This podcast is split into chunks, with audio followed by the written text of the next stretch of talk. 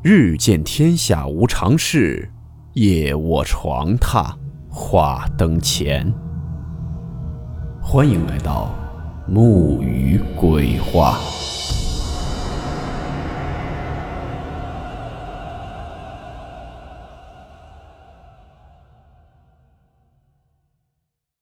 今天这个故事名字叫做永无宁日。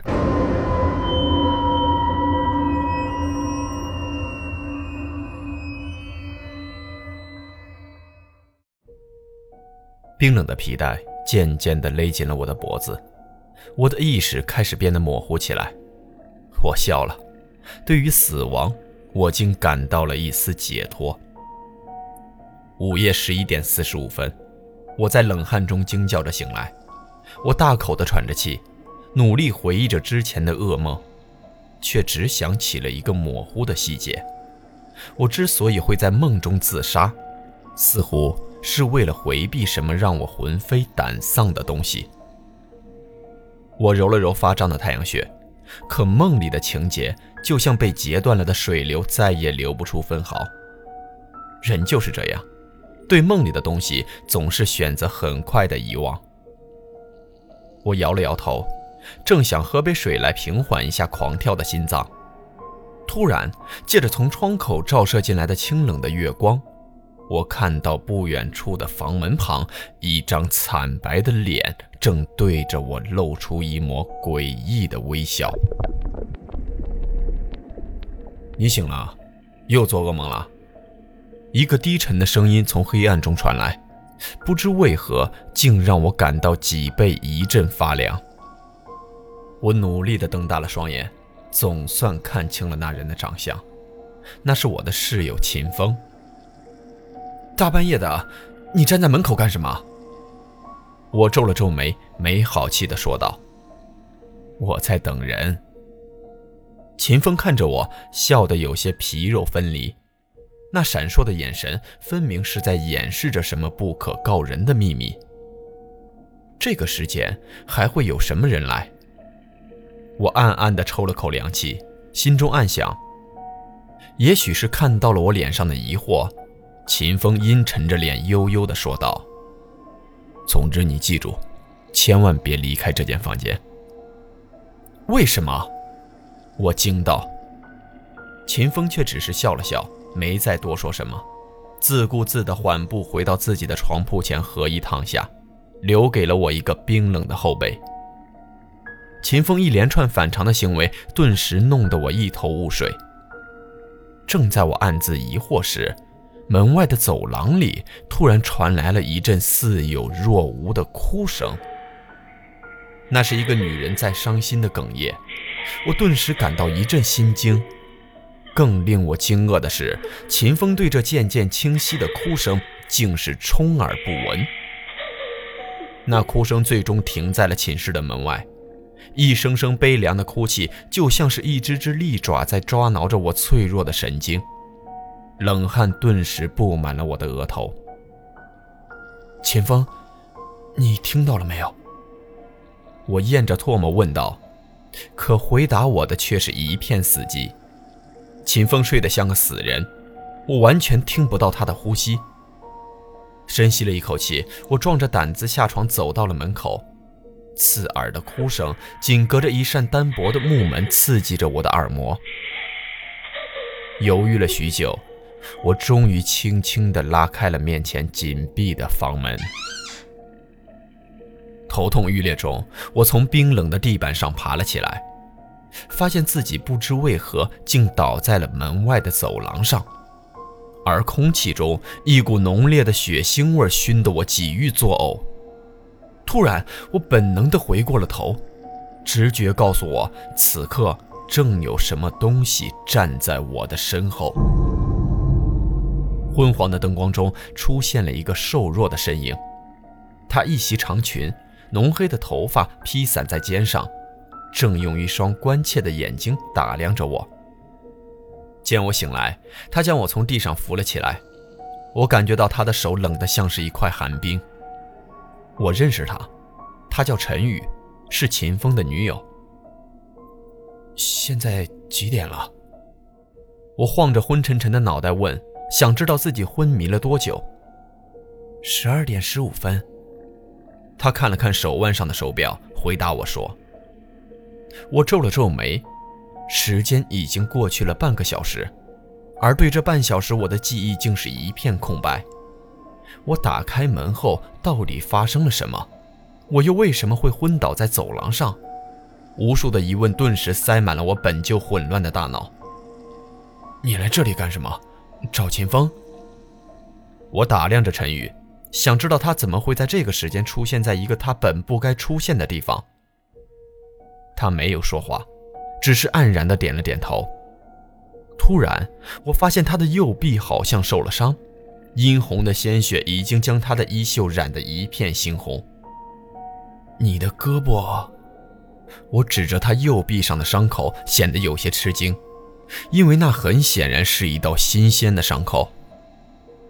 没什么，受了点伤。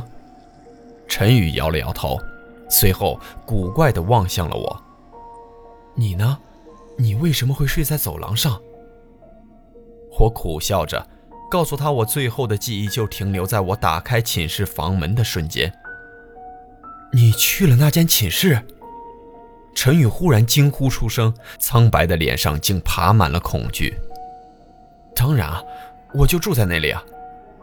他的反应让我感到有些奇怪，陈宇的恐惧之情更加加深了，以至于全身都开始莫名其妙地颤抖起来。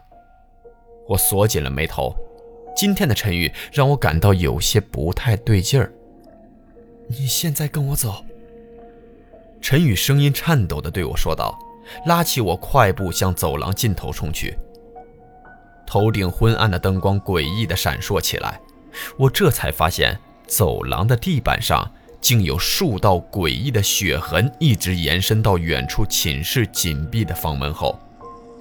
犹豫了一下，我挣脱开陈宇的手，停下了脚步。你这是要带我去哪儿啊？你不是来找秦风的吗？我警惕地望着他问道。秦风已经死了，就在那间寝室，我亲眼看到有人杀了他。陈宇悠悠地说着，五官竟开始扭曲变形，似乎是回忆起了什么可怕的经历。你胡说什么？我明明刚刚才见过他。我皱了皱眉头，下意识地朝着寝室的方向望去。就在这时，我的头顶白炽灯突然爆裂，四溅的碎玻璃中，我和陈宇瞬间被吞噬在了一片黑暗之中。陈宇，你没事吧？我掸掉了身上的玻璃渣，惊慌地问道。然而，回答我的却是一片死寂。我咽了口唾沫，下意识地伸手在身边的黑暗中摸索起来，可身边已是空空如也。就在我有些不知所措的时候，走廊尽头的黑暗中竟传来了一阵窸窸窣窣的诡异声响。听着就像是有什么东西正在地上蠕动着，刺鼻的血腥味顿时在这条阴森森的走廊中弥漫开来。一片漆黑中，我完全无法判断那正向我逼近的东西到底究竟是什么，可未知却往往比已知更加可怕。排山倒海般涌来的恐惧让我下意识地一步步向后退着，而当我从恍惚中回过神来的时候，身后竟出现那扇紧闭着的寝室房门，一滴冰冷的液体忽然从头顶滴落在我的脖子上，我忙顺手一抹，却感觉手上的液体粘稠滑腻，放在鼻子下一闻，一股刺鼻的血腥味顿时熏得我连连干呕。一阵滚水般的异响突然从我的头顶传来，本能告诉我，有什么可怕的东西正从上方向我逼近。巨大的恐惧顿时令我的双腿有些发软，走投无路之下，我只得一把推开了面前的房门，躲进了漆黑的寝室之中。天旋地转中，我发现自己正躺在寝室的床上，可我竟不知道自己究竟是怎么回到这里的。我剧烈地喘息着，心脏仿佛就在嗓子眼的位置疯狂地跳动着，又做噩梦了。一个低沉的声音忽然从耳边传来，我吓了一跳，连忙循声望去，发现秦风正躺在对面的床铺上，悠悠地望着我，嘴角的笑容依旧让我感到不寒而栗。我是怎么回到这儿的？我疑惑地问。什么意思啊？秦风皱起了双眉，你根本就没有离开过这张床啊？难道之前走廊里发生的一切只是一个噩梦？我倒吸了一口冷气，正暗自疑惑，突然感到脖子后有些麻痒。我顺手一摸，竟摸到了一片冰冷潮湿的液体。我大吃了一惊，忙颤抖着将手伸到眼前。惨白的月光中，我的手中竟是一片刺目的猩红。想起之前在走廊上的可怕经历，我不由得打了个冷战，忙在身上摸索了一番，竟又找到了几片细小的玻璃渣。不对，秦风在说谎，我身上的玻璃渣肯定是在走廊上带回来的，可他却说我从来没有离开过寝室的床铺。他究竟在隐瞒着什么？你说我从来没有离开过这间寝室？我冷笑着问。见秦风点了点头，我把那些玻璃残渣递到了他的面前。那你怎么给我解释这个？你想让我看什么？这儿什么都没有啊！秦风吃惊地望着我。不可否认，他的演技足以让那些经验老道的演员相形见绌。你别再装了！我愤怒地咆哮道。我之前已经离开了寝室，对不对？你为什么要骗我？秦风的表情却显得比我还要震惊。他告诉我没有骗我，我真的哪里也没有去过，仅仅只是在床上躺了不到2分钟而已。我的嘴角抽了抽，惊怒几乎快要摧毁了我的理智。而就在我马上想要破口大骂时，突然我想到了一个可以戳穿他谎言的关键：时间。没错，就是时间。我上一次醒来的时间是差15分钟12点，而秦风说我仅仅只是在床上躺了2分钟。可之前我问陈宇时间时，就已经是12点1刻了。时间上的自相矛盾，就是戳穿秦风谎言最有力的证据。我冷笑了一声，转头看向了墙上的挂钟，顿时一股莫名的寒气让我瞬间遍体生凉。挂钟上显示的时间竟是11点47分。愣了许久，我猛地反应过来，一定是秦风提前给挂钟做了手脚。我连忙掏出手机，用只有我自己知道的密码解开了屏幕锁。可那4个泛着白光的数字却顿时令我如坠深渊。11点47分，这到底是怎么一回事？我彻底懵了。如果刚才走廊上发生的一切真的是梦，那我身上的玻璃残渣该如何解释？可如果不是梦，那时间上又存在着明显的矛盾。我只感觉自己的意识像被吸进了一个无底的巨大漩涡，在一阵阵天旋地转中越陷越深。难道是陈宇骗了我？我突然自言自语地说道，这是我能想到的唯一一个合理的解释。可他又为什么要在时间上对我说谎呢？我正百思不得其解，一旁秦风突然情绪激动了起来，他一把拉住了我的胳膊，我甚至能感到他的身体在微微的颤抖。你看到陈宇了？他的声音由于激动而变得有些走调。我点了点头。什么时候？在哪儿？就是刚才，在走廊上。我指向身后的房门。不料秦风的五官顿时变得有些扭曲，松开了手，难以置信地看着我。不可能，陈宇已经死了，我看到有人杀了他。月光下，秦风的表情变得有些狰狞，一股寒意顿时袭遍了我的全身。这句话我竟然是如此的耳熟。没错，之前在走廊上陈宇也说了同样的话，只是死的人是秦风。你说什么？你再说清楚些。我咽了口唾沫，皱着眉头说道。我什么也没说啊。秦风惊愕地看着我的脸，似乎是看着什么让他无法相信的事物。愣了片刻，他忽然转身在床边的抽屉里摸索着什么，片刻过后竟从中掏出了一台微型摄像机。徐浪，我一直没敢告诉你，你最近的行为有些古怪，我怀疑你要么是精神出了问题，要么就是惹上了什么不干净的东西。我曾听人说过，摄像机能拍下一些人类看不到的东西，你最好随身带着它，也许真能发现一些什么。秦风说完吸了口气，自顾自地回到自己的床上，用被子裹住了全身。看得出有什么东西让他感到无比的恐惧。我躺在床上，感受着时间一分一秒的流逝。不知为何，我隐隐感到了一阵前所未有的压抑，预感到有什么不好的事情即将发生。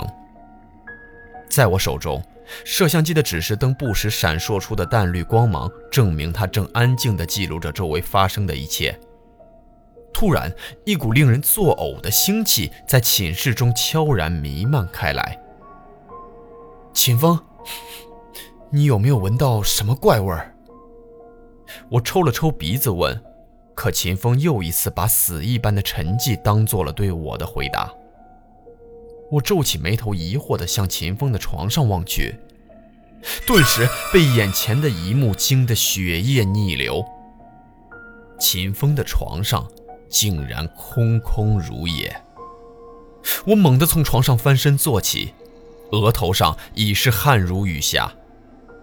我确定没有看到秦风离开过自己的床铺，可他现在却在我眼前实实在在地消失了。我的心跳如杂乱的鼓点，正在不知所措之际，突然一阵指甲挠木板的声响在寂静的寝室里悠悠地回荡开来，那让人胆寒的声音依稀就来自我的床下。我全身开始莫名地颤抖起来，直觉告诉我有什么可怕的东西正在我的床下蠢蠢欲动。我绝不会傻到探头去看的，因为当我看清那是什么东西的时候，很可能就是我在这个世界看到的最后景象了。我深吸了一口气，抱着摄像机蹑手蹑脚地下了床，向着门边走去，生怕惊动了那床下的东西。可就在我的手刚刚碰到房门把手时，床下的黑暗中突然传来一阵咯吱吱的异响，仿佛有东西正用指甲划拉着地面，正向我靠近。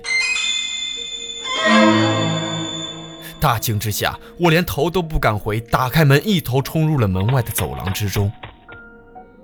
我浑身一抖，感觉身下一片冰凉。我艰难地睁开了双眼，眼前正是那条阴森森的走廊，我却不知为何正趴在门口不远处的地板上。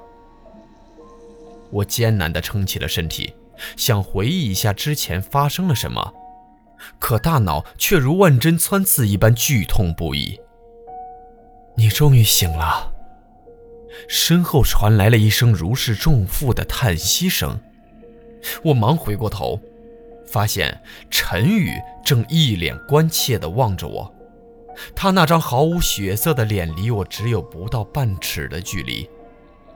我本能地向后缩了缩身体，和他拉开了距离。你怎么会在这儿？我警惕地问道。陈宇告诉我，他是接到秦风的消息，后者说是有重要的事情要和他商量，所以他才会半夜三更地赶到这里，正好看到我在门口的走廊上昏迷不醒。你不是说秦风已经死了吗？我大惊道，我什么时候跟你说过这样的话？他的表情显得比我还要震惊。就在刚才啊，你还拉着我跑，后来你就突然不见了踪影。我疑惑地看着他。我们之前见过面吗？他脸上的震惊已是无以复加。我抽了口凉气，思绪再度陷入混乱。我下意识地抬起头，却发现之前已尽数爆裂的白炽灯正在头顶散发着昏暗的光芒，而陈宇胳膊上的伤口此时已消失得无影无踪。现在几点了？我突然皱着眉问道。11:53。他看了看表，回答道。我全身顿时猛地抽搐了一下，只感觉自己的时空似乎正在变得支离破碎。你拿的这个是什么东西啊？就在我心乱如麻之际，陈宇忽然盯着我的右手，好奇地问道。我低头看了看，发现手中正紧握着那台仍在运转的摄像机。忽然，我想起了秦风的警告。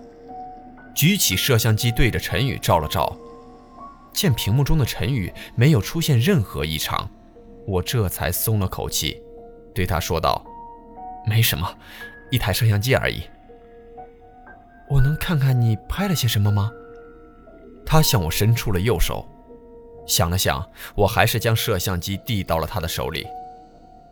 陈宇把摄像机的影片调到了最开始的地方，一个人看了起来。突然他抿着嘴笑出了声。秦风这个人真有意思，竟然偷看你睡觉。仿佛被人当头打了一棒，我的大脑顿时嗡嗡作响。我一把夺过了摄像机，屏幕中我仿佛睡着了一般，直挺挺地躺在床上，而秦风正站在我的床边，悠悠地注视着我。从镜头上看，当时他的那张脸离我的脸只有不到1尺的距离，可之前在寝室中，我的眼前却分明一直空空如也。摄像机能拍下一些人类看不到的东西。秦风的话突然回荡在我的耳边，我顿时倒吸了一口凉气。难道……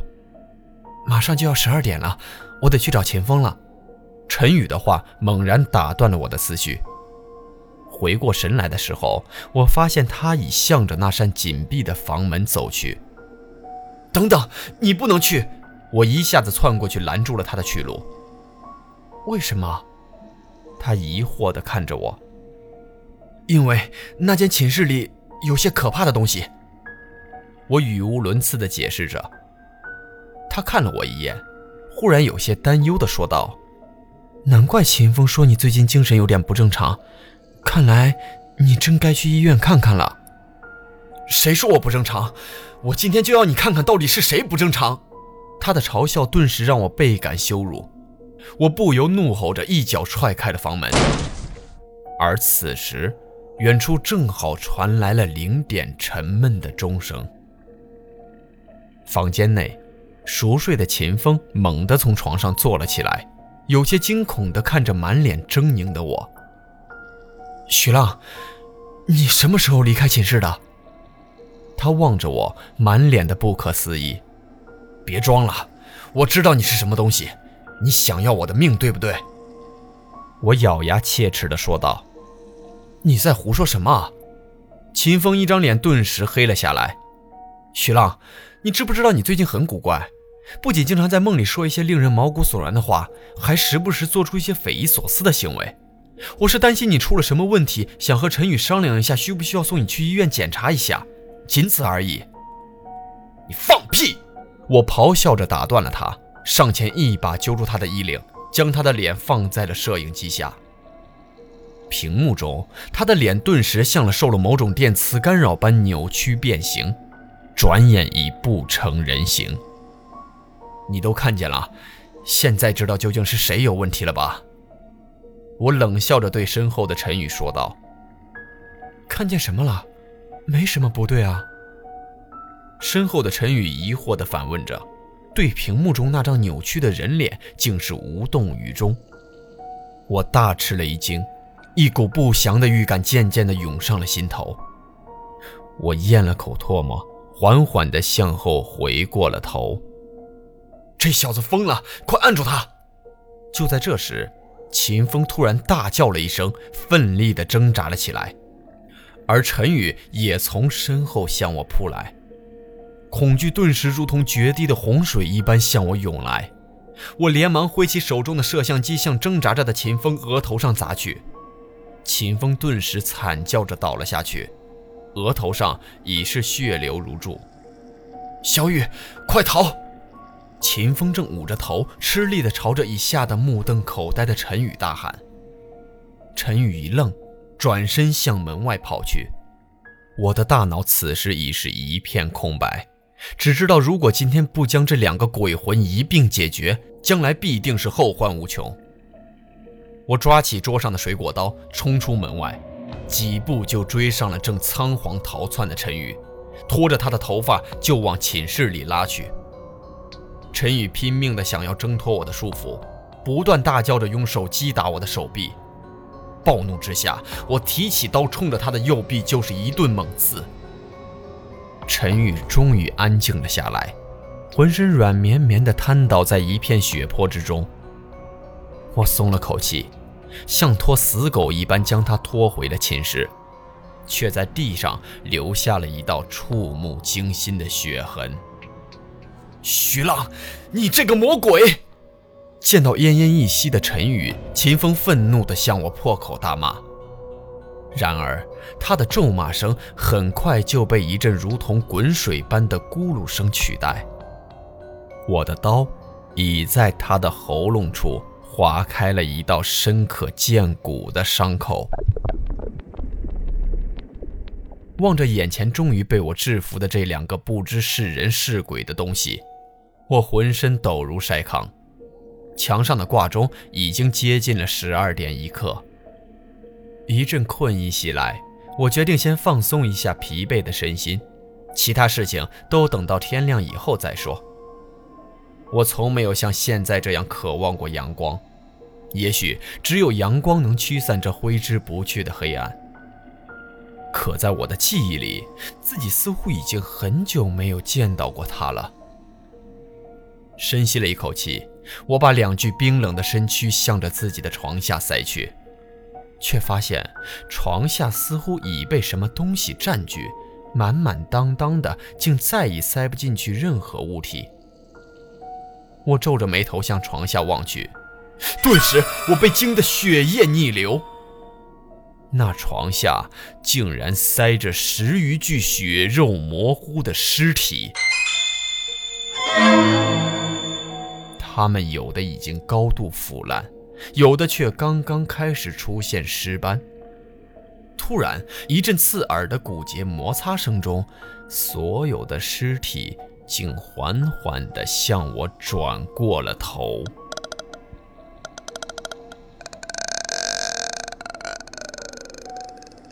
惨白的月光中，我发现所有的尸体都长着两张一模一样的面孔，那正是秦风和陈宇。惊叫声中，我一屁股瘫坐在地。那些尸体的脸上渐渐地浮现出一抹诡异的微笑，几十条苍白骇人的手臂竟齐刷刷地向我缓缓抓来。巨大的恐惧中，我连滚带爬地向着屋外逃去，可不管我逃到哪里，身后那让人毛骨悚然的蠕动声始终穷追不舍，而头顶的白炽灯也随着我的狂奔不断的炸裂。最终，我被吞没在了一片无边的黑暗中，再也无处可逃。望着黑暗中那些渐渐逼近的黑影，我的心里充满了绝望。我知道他们接下来会让我在巨大的痛苦中凄惨地死去，但我绝不会让他们如愿以偿。悲凉的冷笑声中，我解下了自己的腰带，迅速套上了自己的脖子后，猛地将其收到了尽头。渐渐模糊的意识中，我露出了一抹解脱的微笑。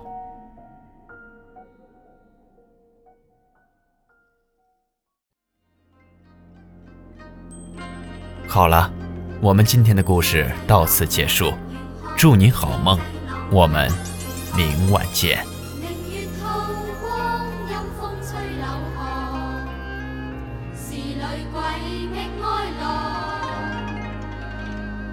谁人愿爱凄厉鬼新娘？